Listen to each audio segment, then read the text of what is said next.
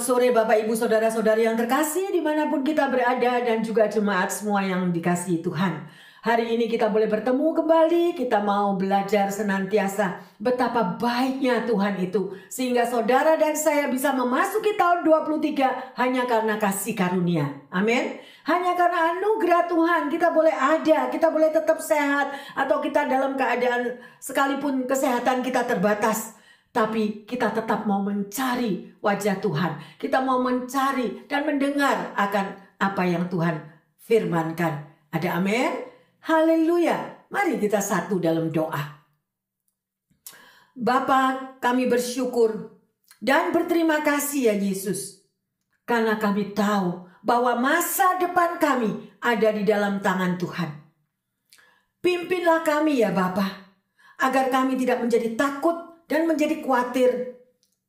Dan apa saja di saat kami lemah Tuhan. Biarlah kami mau tetap memeluk Engkau.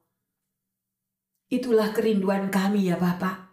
Karena kami percaya bahwa masa depan kami ada di dalam tangan Tuhan. Hari esok jauh akan lebih baik Tuhan. Kalau kami mau terus menggandeng tanganmu, mentaati firmanmu, dan melakukannya. Bapa dalam surga, kini saatnya kami mau mendengarkan akan sabda Tuhan. Kami terlalu percaya bahwa pengurapanmu akan turun atas hambamu dan juga bagi setiap jemaat dan juga pendengar yang terkasih di mana pun berada. Terima kasih Bapa dalam surga, terpujilah nama Tuhan. Haleluya, haleluya yang percaya mengatakan, Amin, amin, amin. Bapak Ibu saudara-saudari yang terkasih, ya, kita tahu bahwa sebagai manusia kita tidak bisa mengubah masa lalu. Benar? Ya. Dan masa depan kita ada sepenuhnya di dalam tangan Tuhan. Ya, masa lalu sudah berlalu. Masa saat ini kita hadapi, jangan tinggalkan Tuhan. Ya, sekalipun banyak pergumulan, banyak tantangan dan masih punya mimpi-mimpi indah, punya kerinduan, ayo kita libatkan Tuhan. Biar Tuhan yang menggandeng tangan kita semuanya. Amin. Ya. Karena saat-saat ini banyak sekali orang yang menyerah. Banyak sekali orang frustasi, orang yang takut untuk memasuki di pada tahun yang baru ini. Kita masih tergolong baru karena masih uh, ya baru kita lalui ya sedemikian rupa ya dan begitu untuk menghadapi masa depan. Karena tidak tahu apa yang akan terjadi di masa depan kita. Merasa tidak mampu untuk menghadapi masa depan. Sehingga banyak orang yang frustasi dan putus asa. Tetapi Tuhan begitu baik. Hari ini kita akan belajar bersama-sama. Ya, oleh karena itu yang terkasih, milikilah selalu hubungan pribadi dengan Tuhan. Setiap hari kita boleh bercakap-cakap dengan Tuhan ya sehingga masa depan kita kita percaya dan kita kuat selalu ada harapan kalau kita saudara dan saya selalu berjalan bergandeng tangan dengan Tuhan amin dia tidak izinkan kita jatuh dia tidak izinkan kita menjadi ekor tetapi Tuhan akan membawa kita Sekalipun di dalam hari yang berkabut, di dalam hari yang gelap kita tidak tahu, nggak apa-apa, tetap gandeng tangannya dan kita pasti selamat. Amin. Ya, tapi banyak sekali anak-anak Tuhan gak ngerti. Mereka memakai kekuatannya sendiri. Mereka merasa aku masih punya duit banyak. Aku masih punya pekerjaan yang bagus. Atau segala macam. Jadi tidak perlu Tuhan. Nah, bahwa apa yang kita miliki itu hanya sesaat semuanya itu bisa sirna yang terkasih. Ya, oleh karena itu berhati-hatilah kita melangkah. Ya, kita percaya bahwa Tuhan Yesus sudah menyediakan masa depan bagi saudara dan saya. Mungkin saat ini ada yang ngomong, Bu Pendeta, nyatanya saya sekarang nggak kerja. Nyatanya saya sekarang sakit. Nyatanya saya sekarang ini disable. Apa yang harus saya mau lakukan? Kalau Anda setia membaca firman Tuhan dan kita percaya, kita memiliki hubungan pribadi setiap hari dengan Tuhan, bercakap-cakap terus dengan Tuhan, kita tahu bahwa Tuhan yang saudara dan saya sembah adalah Tuhan yang membawa mujizat. Amin. Mujizat tetap ada yang terkasih dari dahulu, sekarang sampai selama-lamanya. Oleh karena itu, jangan mengandalkan kekuatan sendiri. Kita tidak akan bisa mengubah situasi. Kita tidak bisa mengubah orang lain pun. Nggak bisa. Tetapi apa yang kita bisa lakukan bagian Anda dan bagian saya? Surrender. Menyerah total. Tuhan, saya nggak mampu. Saya tidak tahu akan masa depanku. Tapi engkau yang memegang kendali akan hari depanku dan percaya bahwa hari depanku gilang gemilang bersama Tuhan. See, that is faith, itulah iman. Jangan melihat masalah yang ada saat ini. Nyatanya saya sakit, nyatanya saya begini, nyatanya ya, ya hiduplah dalam kenyataanmu. Tapi anak-anak Tuhan hidup di dalam alam supranatural. Apa artinya? Anak-anak Tuhan hidup di dalam mujizat. Anda percaya? Ya, kalau Anda membaca firman Tuhan, kisah di dalam perjalanan Yesus selama mengajar di bumi, yang buta melihat, yang tuli mendengar, yang mati ya dibangkitkan.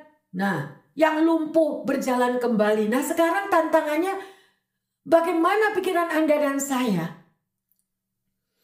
Kita sudah menggambar. Take papan gambar yang gede atau paper yang besar kita gambar. 10 tahun kemudian, wut, saya tanam saham sampai setinggi langit. Kemudian lima tahun ke depan, tiga tahun ke depan, boleh saudara. Kita punya angan-angan, punya mimpi-mimpi indah itu boleh. Tapi libatkan Tuhan di dalam segala perencanaanmu. Kalau nggak ada Tuhan, kita tinggalin Tuhan, kita jalan sendiri ya kita amburadul. Ya, dan di situ sudah diajarkan banyak di dalam Alkitab. Amin. Ya, oleh karena itu sekali lagi sangatlah penting libatkan Tuhan di dalam segala perkara. Ayo kita baca. Hari ini judulnya adalah meraih masa depan bersama Tuhan. Jadi jangan meraih masa depan jalan sendiri. Oh, itu nggak laku itu. Ya, orang yang tidak taat, orang yang mengambil jalan sendiri, bayar harga. Ya, babak belur kita. Ayo baca Amsal 23 ayat yang ke-18. Karena masa depan sungguh ada dan harapanmu tidak akan hilang. Nah, jelas kan? Ya. Karena masa depan sungguh ada. Berarti sebagai anak-anak Tuhan mempunyai masa depan. Mungkin saat ini pendengar yang setia apa pekerjaan Anda saya tidak tahu. Ya, pendengar di rumah-rumah, Ya, apa saja mempunyai mimpi-mimpi indah. Saat ini mungkin Anda mengatakan, Bu Pendeta, pekerjaan saya hanya sebagai tukang pembuang rongsoan. Hidupnya begitu minim. Tetapi dia memiliki Tuhan Yesus. Dan dia percaya selalu ada damai walaupun dia sebagai pengambil rongsokan. Ya, karena bukan dengan kerja susah payah itu yang membuat kita kaya. No. Kekayaan yang utama itu adalah kekayaan di dalam batin. Amin. Di dalam batin ini loh. Kalau kita mempunyai damai sejahtera, sukacita. Kita ini melebihi daripada para miliarder yang ruang uangnya berbilion-bilion tapi nggak punya Tuhan. Tiap malam nggak bisa tidur. Takut duitnya dirampok orang, rumahnya dirampok orang, Akhirnya kena heart attack mati. Game. sih. Tapi sekalipun hidupnya begitu minim, dia memiliki Tuhan, dia memiliki segala-galanya, damai sejahtera di dalam hatinya. Amin. Itulah harta kekayaan dari Tuhan. Tapi banyak anak Tuhan gak ngerti. Tuhan sudah memberkati, kurang. Diberkati lagi, kurang. Diberkati lagi, double job, triple job, four job, gak tidur, kolaps, bye-bye. Jadi apa? Karena tidak tahu kan firman Tuhan. Amin. Haleluya. Ya. Jadi di sini kita bisa melihat karena masa depan Anda dan saya itu sungguh ada. Ya, happy papa, happy mama yang baru kemanten baru punya baby, ya. Masa depan anakmu, babymu ini ada gilang gemilang serahkan Tuhan asal kita menjadi orang tua yang benar di dalam Tuhan melakukan firman Tuhan, pasti berkat melimpah. Amin. Jadi bagian grandpa, grandma, ya, uh, oma, opa, hanya berdoa bagi anak cucu kita. doa mengubah situasi dan kondisi. Doa besar kuasanya. Lah orang yang tidak mau doa lagi mana? Ya, sedemikian rupa. Mari yang terkasih, ya, sekalipun kita memiliki impian, cita-cita yang indah, semuanya itu tidak pernah Tuhan lewatkan. Tahu, Tuhan Yesus tahu mimpi indah saudara dan saya, tahu. Tapi apakah kita mau taat? Apakah kita melakukan firman-Nya? Kalau Tuhan Yesus bilang, jalanlah ke kanan nak. Enggak, kita jalan ke kiri. Hmm. Majulah ke depan nak, aku berjalan bersamamu. Enggak, takut Bu Pendeta, mundur. Lah, akhirnya apa? Jalan sendiri. Dan berakhir dengan semuanya yang berantakan ya yang terkasih. Jadi sekarang pertanyaannya, apakah semua harapan dan cita-cita Anda dan saya itu terlaksana? Ayo koreksi diri, apa yang sudah terlaksana atau enggak? Dalam kenyataannya, semua cita-cita dan harapan manusia tidak semuanya dapat terlaksana. Ya, oleh karena itu kita belajar. Mengapa kok bisa demikian? Kenapa kok tidak terlaksana? Yang pertama, karena orang tersebut tidak melibatkan Tuhan di dalam perencanaannya, di dalam mengambil keputusannya. Ya, jalan sendiri. Yang kedua, tidak sabar menunggu akan waktunya Tuhan. Yang ketiga, ada rencana Tuhan yang lebih indah. Tapi kita nggak percaya. Gak, aku mau yang begini ya begini, aku ya aku lah begitulah. Makanya Tuhan itu selalu membentuk atau mendidik karakter kita. Ya, karena Tuhan tahu yang terbaik untuk saudara dan saya. Ya, sekarang pertanyaannya, mengapa harus melibatkan Tuhan di dalam segala perencanaan? Ayo kita baca Yakobus 4 ayat 13 dan 15. Jadi sekarang Hai kamu yang berkata, hari ini atau besok kami berangkat ke kota Anu, dan di sana kami akan tinggal setahun dan berdagang serta mendapat untung. Sedang kamu tidak tahu apa yang akan terjadi besok. Apakah arti hidupmu? Hidupmu itu sama seperti uap yang sebentar saja kelihatan lalu lenyap. Sebenarnya kamu harus berkata, jika Tuhan menghendakinya, kami akan hidup dan berbuat ini dan itu. Haleluya yang terkasih. Ya, sungguh firman ini benar-benar ya, kita harus tahu. Karena kita itu tidak tahu apa yang akan terjadi besok. Yang Anda dan saya tahu hanya yang masa lalu, ya, mungkin ada yang masa lalunya babak belur, ya, dan masa sekarang. Tetapi kalau kita percaya dan tahu akan firman Tuhan, masa depan kita Tuhan yang pegang. Amin. Ya, ayo kita serahkan kepada Tuhan.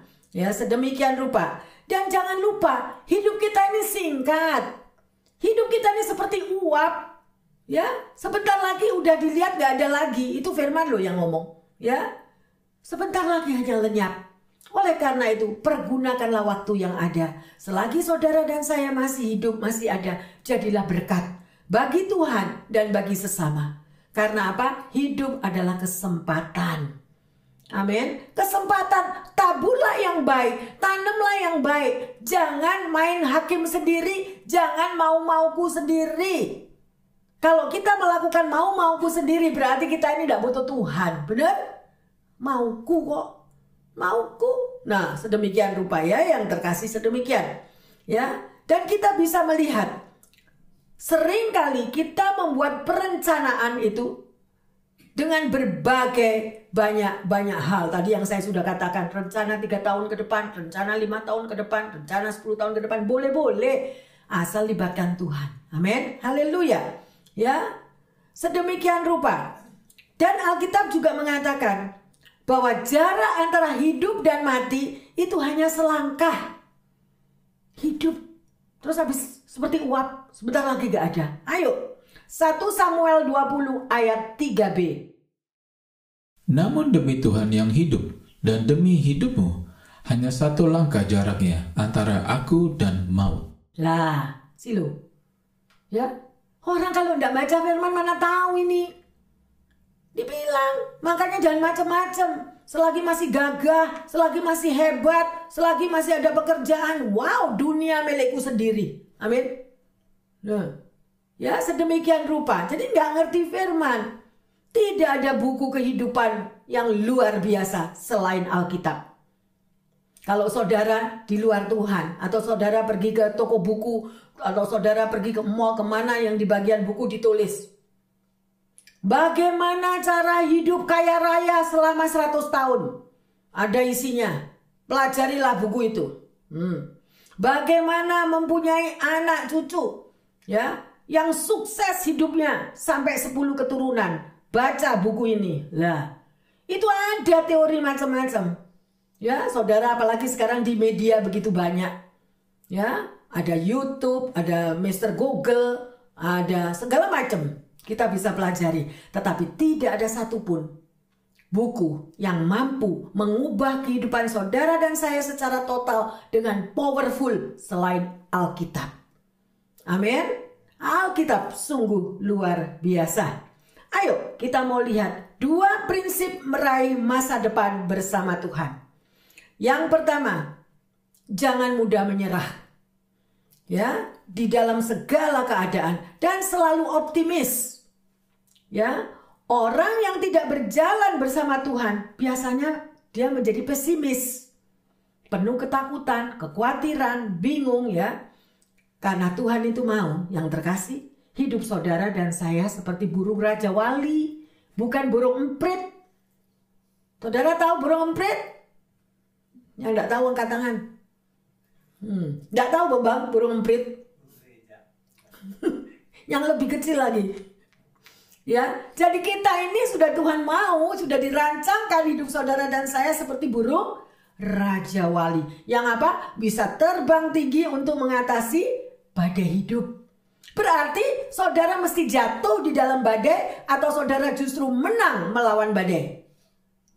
Menang. Amin. Ya, tapi pada waktu kita dididik oleh Tuhan mengatasi badai itu tadi pasti ada pembentukan. Pasti ada proses. Lah ini loh pada waktu diproses marah. Pada waktu proses keluar dari Tuhan. Kak Tuhan Tuhanan. Lah banyak kan kita dengar gitu? Ya, ya. Ayo kita belajar firman Tuhan sedemikian. Jadi untuk meraih masa depan bersama Tuhan jangan mudah menyerah dan selalu optimis. Yang kedua, andalkan selalu Tuhan dengan berdoa. Ya, selalu bersyukur. Ya, itu saudara bisa dapati di dalam Efesus 6 ayat 10 mengatakan, Akhirnya hendaklah engkau kuat di dalam kekuatan kuasanya. Loh, jadi kita itu harus kuat. Kuat apa? Manusia rohaninya. Bukan manusia jasmani. Oh Bu Pendeta saya sudah kuat, saya ikut bodybuilder.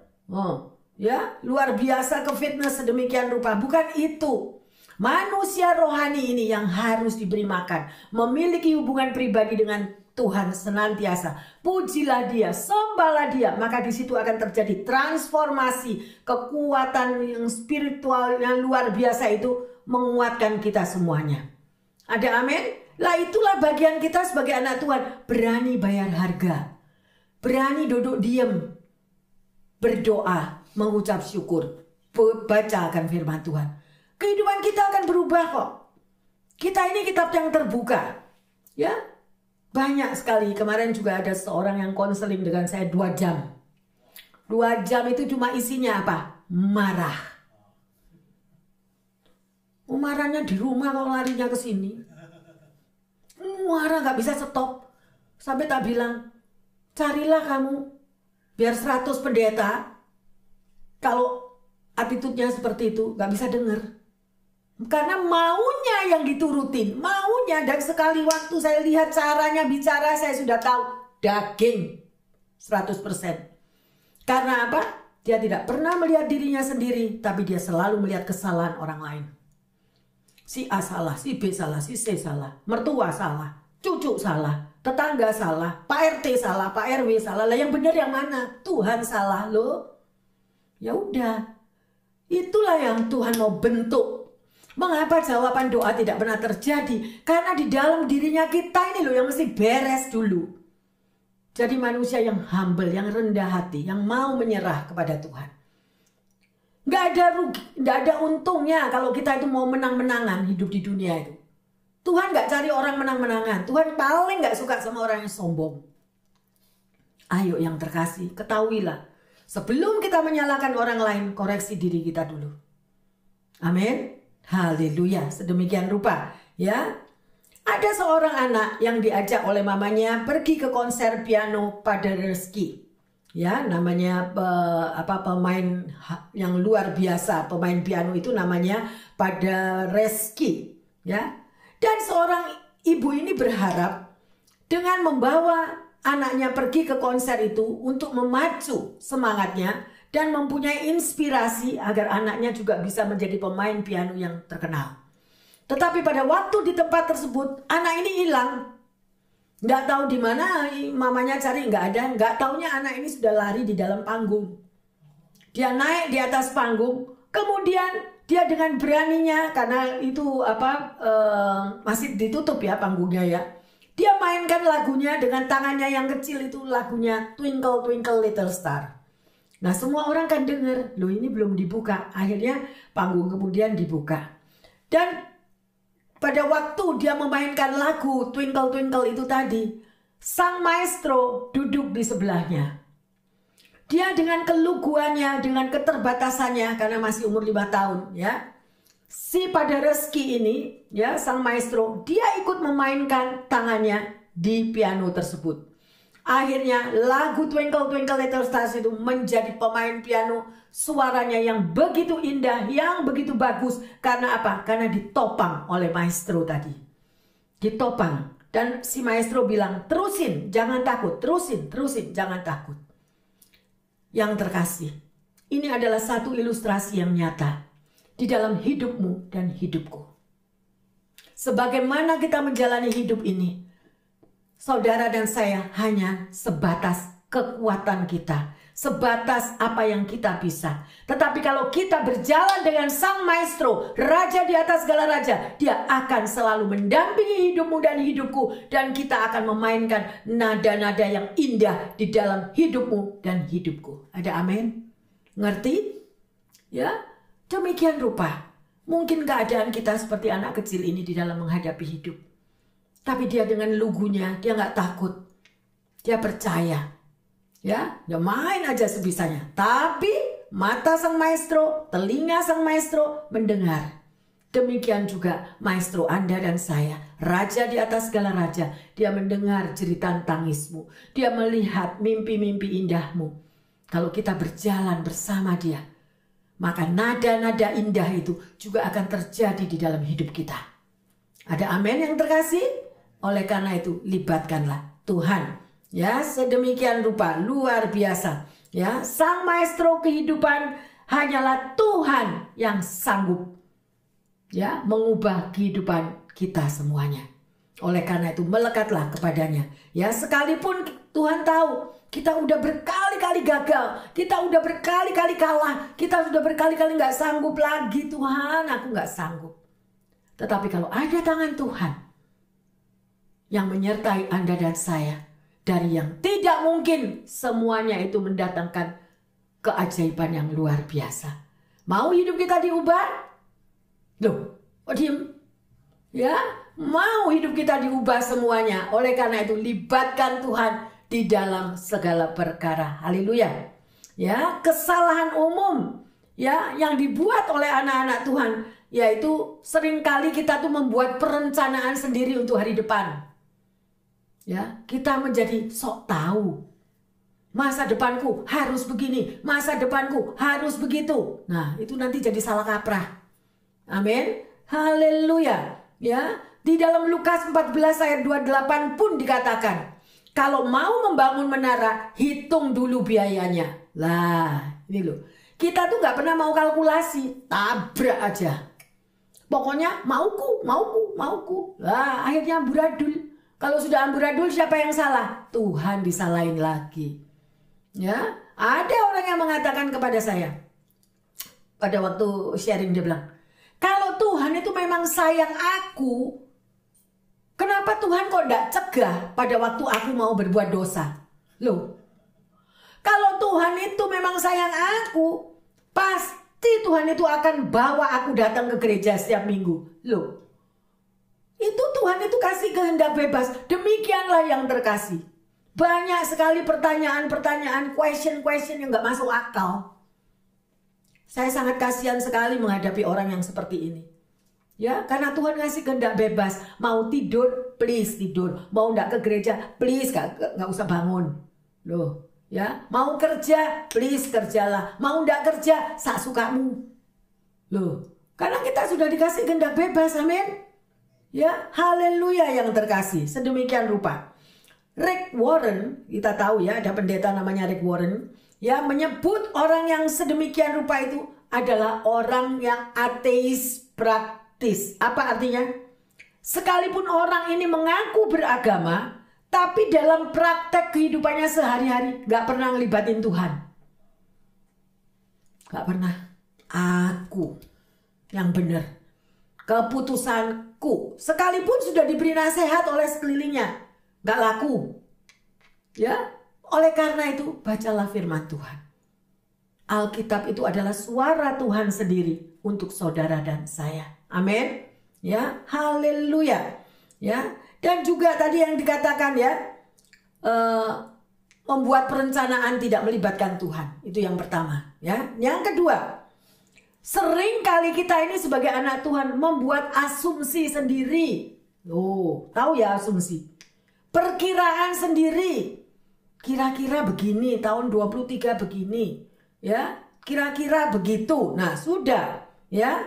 Ada aja yang sedemikian rupa persepsi-persepsi yang sedemikian rupa. Ayo kita baca di dalam Amsal 19 ayat yang ke-21 Banyaklah rancangan di hati manusia tetapi keputusan Tuhanlah yang terlaksana Nah sih jadi keputusan siapa? Keputusan kita atau keputusan Tuhan? Keputusan Tuhan sekali lagi yang terkasih, libatkan Tuhan. Jangan jalan sendiri, kita bayar harga. Ya, sedemikian rupa. Ya, ada orang yang senang sekali merancangkan, memperkirakan apa yang akan terjadi esok hari. Ya, padahal sebenarnya dia nggak tahu apa-apa. Dia nggak tahu pasti. Ya, saya uh, pernah pergi ke rumah seseorang dan saya melihat rumahnya lagi dibongkar. Loh, kenapa? Terus dia katakan, iya saya lagi membongkar kamar mandi. Karena apa? E, membongkar restroom. Kenapa? Karena menurut Feng Shui, loh, tahu ya saudara Feng Shui? Ya, itu e, restroom tidak boleh menghadap ke kiri, tidak boleh menghadap ke kanan, tidak boleh menghadap ke depan. Ada saja. Nah, sedemikianlah kita ini mau ikut Tuhan apa ikut Feng Shui? Ya, sedemikian rupa lah ini banyak orang yang mendua hati gak bisa, gak boleh. Ikut Tuhan ya firman Tuhan yang kita ikutin.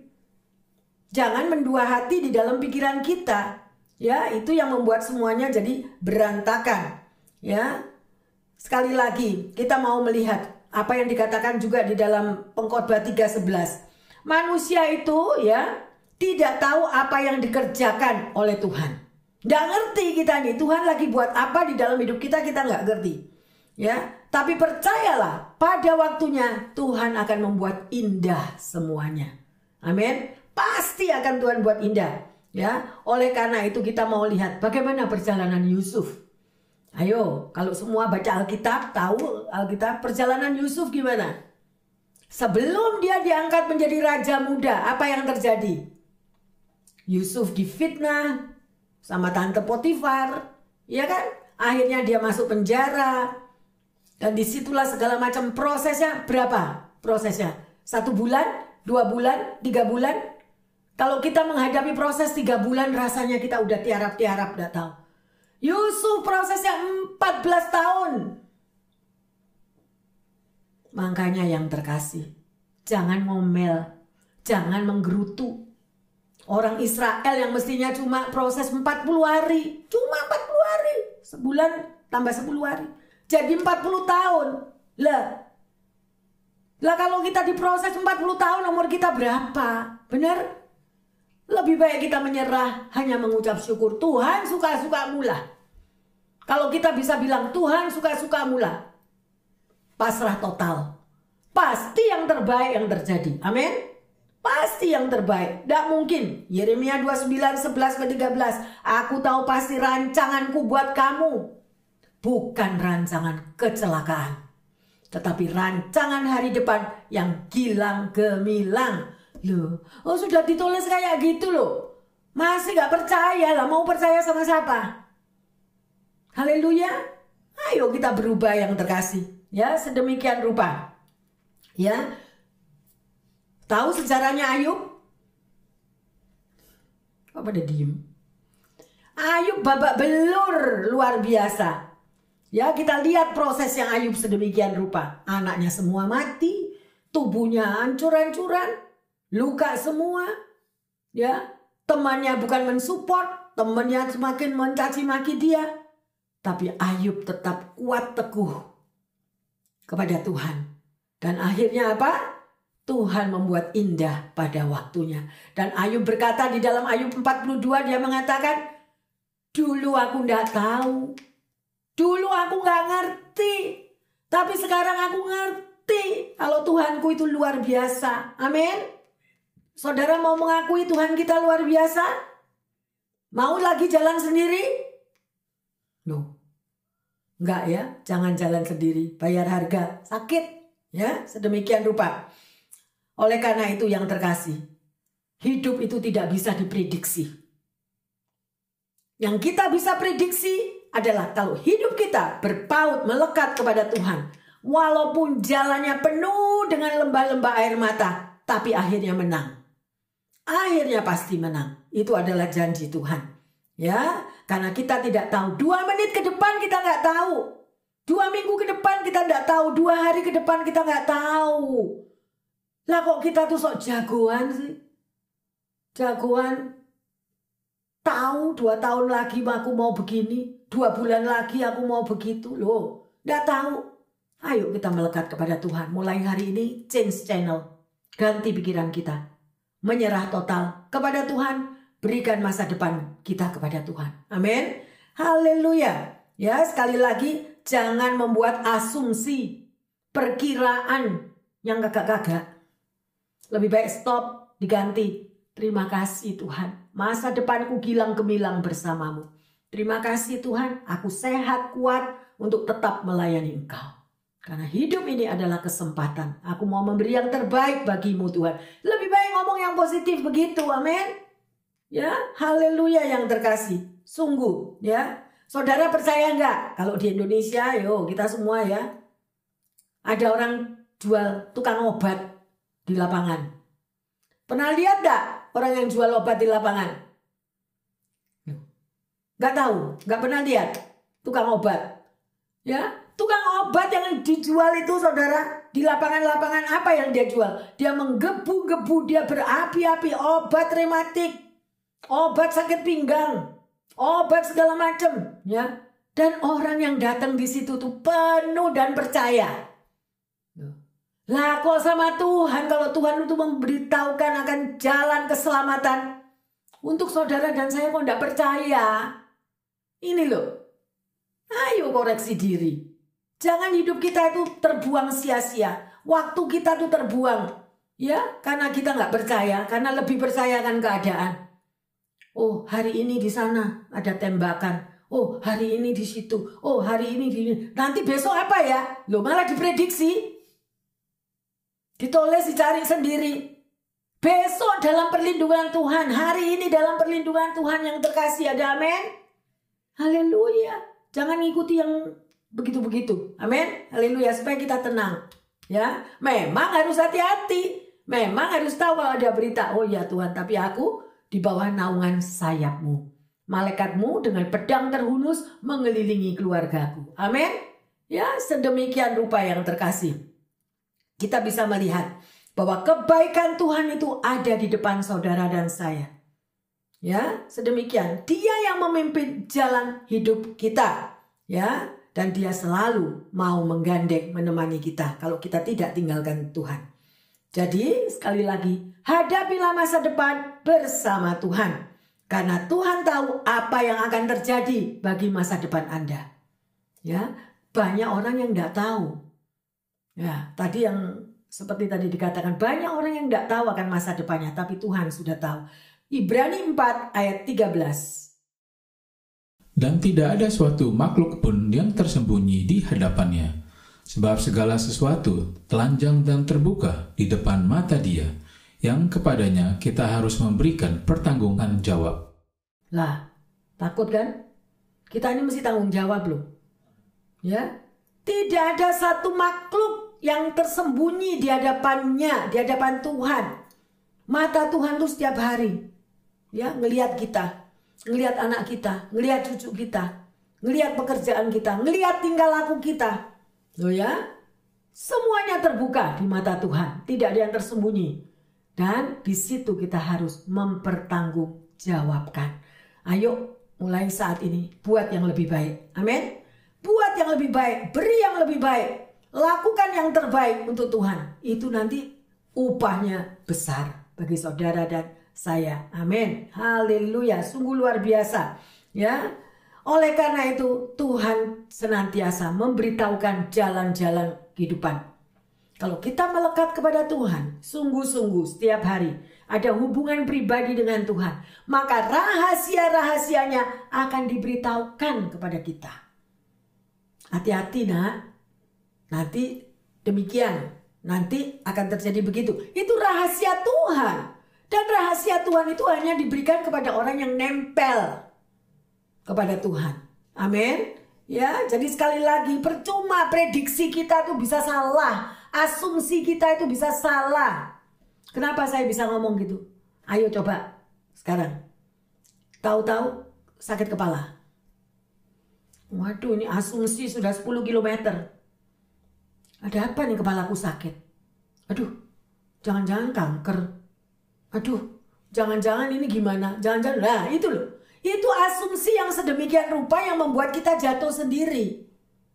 Tetapi kalau kita bawa kepada Tuhan, Tuhan kepalaku sakit, engkau tahu. Tapi aku percaya, bilur-bilur darah Yesus sanggup menyembuhkan aku. Amin, aku sehat, kuat, sempurna. Loh, itu positif. Amin. Ayo, kita harus berubah. Yang harus berubah itu diri kita kok. Ya, tidak perlu kita melihat orang lain, jangan kita menghakimi orang lain. Ya, diri kita sendiri. Ya, mari kita lihat di dalam Mazmur 59 ayat yang ke-17. Tetapi aku mau menyanyikan kekuatanmu. Pada waktu pagi aku mau bersorak-sorai karena kasih setiamu, sebab engkau telah menjadi kota bentengku tempat pelarianku pada waktu kesesakanku. Amin. Lihat nih. Ya, sedemikian rupa ini adalah Daud yang mengatakannya ya. Apa yang Daud lakukan?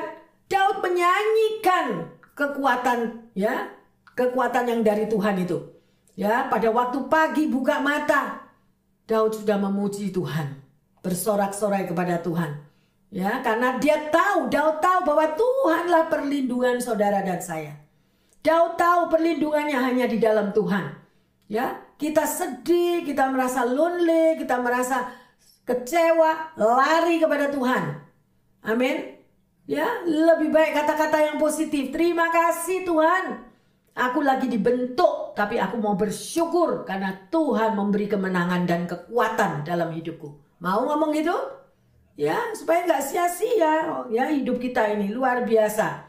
Ya, kita kalau melihat sekeliling kita di dalam dunia ini apa sih? Semua-semua kalau boleh dilihat secara mata manusia menakutkan. Benar? Teroris di sini, perang-perangan di sana, ribut-ribut di sana. Lah, itu cuma itu. Hanya di dalam Tuhan Yesus ada perlindungan. Amin. Lah kenapa kita tidak masuk ke situ? Kok matanya dilihat keliling delapan mata penjuru angin. Kalau tidak ada berita, cari berita. Di LA ada berita apa? Di Beverly Hills ada berita apa? Loh, ya. Di Las Vegas menang terus orangnya atau kalah? Loh, gimana mau hidup tenang damai? Ya, gak bisa kasih ketenangan diri sendiri hanya di dalam Tuhan yang terkasih. Ayo, change mind, berubah pikiran kita ya. Haleluya, luar biasa. Ya, Tuhan itu yang terkasih memberikan kepada saudara dan saya, dia tidak berjanji untuk menjauhkan kita dari kesulitan. Tuhan nggak pernah janji untuk menjauhkan kita dari kesulitan atau dari ancaman fisik, ya. Tetapi Dia berjanji bahwa Tuhan akan memberikan perlindungan kepada saudara dan saya dalam segala keadaan. Ya, sudah ndak usah cari-cari keker-keker kiri kanan. Ya, bahkan sampai cari kaca kaca apa pembesar hanya untuk tahu berita di sini, berita di sana. Habis gitu kalau sudah lihat gitu napasnya jadi sesek. Loh, ditanya kenapa napasnya sesek? Ya itu ada berita di sana, berita yang suruh siapa? Berita itu ada di dalam firman Tuhan. Ada damai sejahtera, ada sukacita, ada kemenangan. Sekalipun kita di dalam lembah air mata. Ya. Di mana ayatnya? Mazmur 126. Ya, Tuhan membuka kain kabungku, menghapus air mataku. Diganti dengan sorak-sorai kemenangan. Lah itu yang dipegang. Jangan pegang yang lain-lain. Amin. Ya, haleluya yang terkasih. Ya. Jadi, di dalam Tuhan kita menemukan rasa aman yang sejati. Ya. Mungkin saudara bilang, "Oh, enggak Bu Pendeta, kalau saya sedih saya pergi nonton komedi." Enggak Bu Pendeta, saya pergi nonton lawak. Gitu, dua jam, tiga jam, ntar pulang lagi. Percuma. Sebentar ya hilang. Karena semuanya itu tidak ada yang abadi. Hanya di dalam Tuhan ada kedamaian yang sejati. Amin. Haleluya. Rasa aman itu hanya ada di dalam tangan Allah. Saudara mau merasakan keamanan, kedamaian, sukacita yang sejati? Ya, luar biasa. Hari ini kita sudah belajar yang terkasih bagaimana meraih masa depan bersama Tuhan. Pertanyaannya, masa depan seperti apa yang saudara dan saya harapkan? Itu yang pertama. Yang kedua, Bagaimana kita akan memuliakan Tuhan seandainya masa depan itu sudah terjadi dengan indah? Hmm, gimana caranya kita memuliakan Tuhan? Dan sebagai ayat emas, ayo kita baca di dalam pengkhotbah 7 ayat yang ke-14. Pada hari mujur bergembiralah, tetapi pada hari malang ingatlah bahwa hari malang ini pun dijadikan Allah seperti juga hari mujur supaya manusia tidak dapat menemukan sesuatu mengenai masa depannya. Ah, yuk baca lagi supaya jelas. Ya, pengkhotbah 7:14 mengatakan, "Pada hari mujur bergembiralah, tetapi pada hari malang ingatlah bahwa hari malang ini pun dijadikan Allah seperti juga hari yang mujur." Supaya apa? Manusia tidak dapat menemukan sesuatu mengenai masa depannya. Hmm, makanya jangan prediksi yang macam-macam, jangan asumsi yang macam-macam. Pasti Bu Pendeta, sepuluh keturunanku tidak akan kekurangan. Loh, hati-hati yang ngomong kayak gitu itu. Libatkan Tuhan setiap hari bersama Tuhan. Amin. Kita nggak akan tahu masa depan kita. Bapak, Ibu, Saudara-saudari yang terkasih, serahkanlah masa depanmu, anak-anakmu, pekerjaanmu, apa saja kehidupanmu di dalam tangan Tuhan. Dia yang akan pelihara dan ada jaminan yang kuat kalau kita berlindung di dalam tangan Tuhan. Ada amin? Ya, hari ini kita sudah belajar. Mari kalau saudara belum um, jelas mengerti lagi, dengarkan lagi ya akan firman Tuhan ini. Bagaimana meraih masa depan bersama Tuhan. Luar biasa Bapak. Kami bersyukur dan berterima kasih karena Engkau tidak pernah meninggalkan kami. Engkau selalu bersama dengan umatmu. Ketika engkau beserta dengan kami ya Tuhan, tidak ada satupun yang tidak dapat kami atasi. Karena engkaulah Tuhan yang berperang bagi setiap umatmu. Dan engkau sanggup memberikan jalan keluar dan kemenangan. Dan membawa kami keluar dari apa pun yang menjadi persoalan hidup kami. Terima kasih ya Bapak. Biarlah semua terobosan demi terobosan yang akan kami raih karena engkau berjalan bersama kami. Itu menjadi satu kekuatan di dalam hidup ini. Bahwa engkau sekali-kali tidak pernah meninggalkan umatmu. Terima kasih Bapak dalam surga. Hamba berdoa secara khusus bagi pendengar yang setia di mana pun berada. Di dalam rumah-rumah mereka, mungkin saat ini mereka lagi mengalami sakit penyakit atau mengalami kesulitan finansial, mungkin juga tidak bekerja Tuhan. Apa pun Tuhan yang mereka butuhkan, Bapa, biarlah melalui firman Tuhan yang Engkau ajarkan, iman kami boleh dibangkitkan. Dan kami mau terus berkata dengan yang positif bahwa Tuhan yang memegang masa depan kami. Mampukan dan kuatkan Tuhan mereka di dalam menjalani proses hidup ini. Karena biarlah kami boleh pegang akan janjimu. Engkau tidak pernah merancangkan kecelakaan bagi umatmu. Tetapi rancangan hari depan yang gilang gemilang. Terima kasih Bapa dalam surga. Perbuatanmu yang ajaib tetap ada. Dahulu, sekarang, sampai selama-lamanya. Terima kasih Bapa. Di dalam nama Tuhan Yesus, hamba berdoa dan mengucap syukur.